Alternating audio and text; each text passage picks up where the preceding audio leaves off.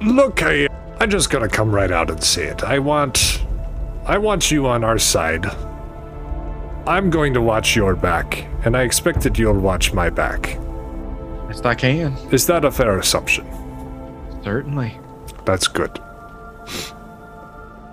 You should know this, though. If I place my trust in you, mm, you are still, as of yet, still a bit of a stranger to me. Expect, I hope that maybe that'll change in the future, but just don't ever, ever turn on me or my family. That means Dana.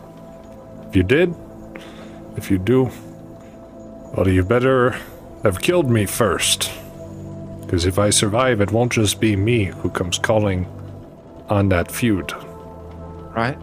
It'll be my remaining son, Doth, when he learns of the betrayal, and he'll carry on that quarrel. Even if you perish before that debt is settled. And if you have any children, that feud will carry on to them. You see what I'm saying? I do.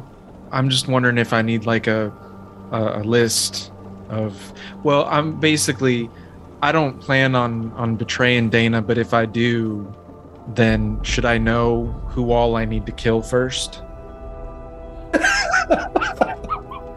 That's a reasonable question. That's a reasonable question.